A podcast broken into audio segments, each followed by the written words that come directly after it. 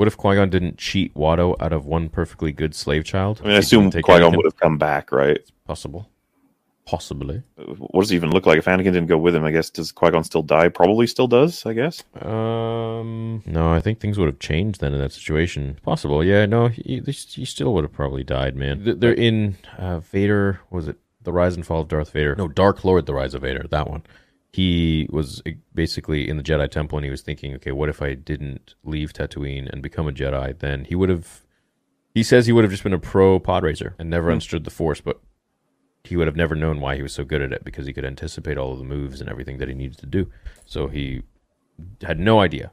He would have no idea that he was so powerful in the Force, and he would live a good life. How many midichlorians does Kylo Ren have? Probably like 14,000, 10,000. The next step is to make Ahsoka the Force, so they can prove that the Force is female. We need Andor quality writing from people that understand exactly why the original Cantina scene makes Star Wars special. Andor lacked care for lore.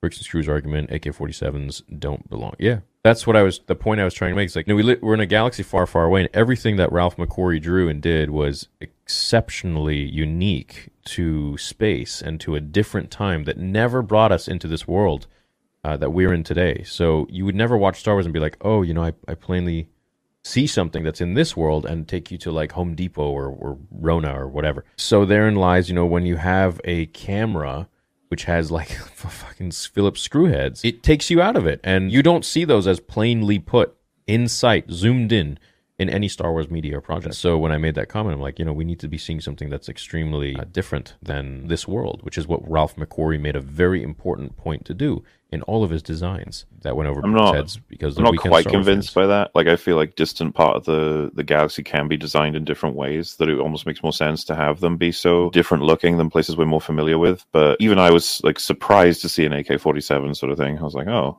that's Mm-hmm. uh, interesting. If anything, in me, I was more so just like, I wonder how that happened, and I wonder where the different interest in design comes from. Maybe learn a bit more about how these different parts of the world run differently in different areas. But the thing with Andor is just that like it didn't capture a lot of the Star Wars fandom, and it, it's a problem that is annoying, but that needs solving if they were going to continue it. Which beyond season two, I'm guessing they're not.